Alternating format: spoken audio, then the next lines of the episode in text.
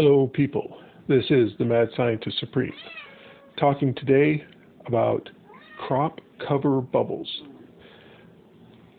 When you have crops in an early fall, an early frost comes in and destroys your crop, especially if you got something very delicate like tomatoes.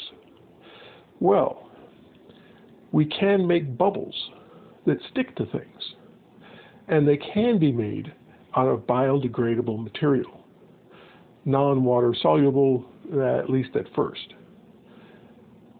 You create the bubbles, like with a big bubble machine. Just before the frost hits, you cover all your crops with bubbles. Even trees, like down in Florida, the orange groves, you cover them with bubbles. That insulates them against the cold air so they don't get the frost damage. Then you use another chemical also biodegradable.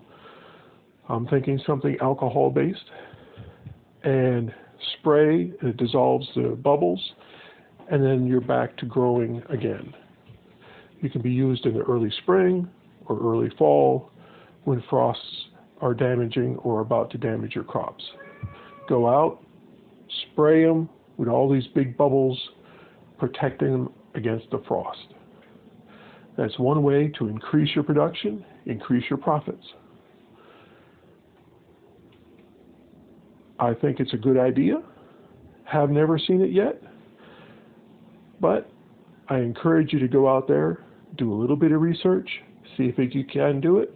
I, of course, want my 10%, but because it would increase food production in the United States, I encourage someone to go out there and do it.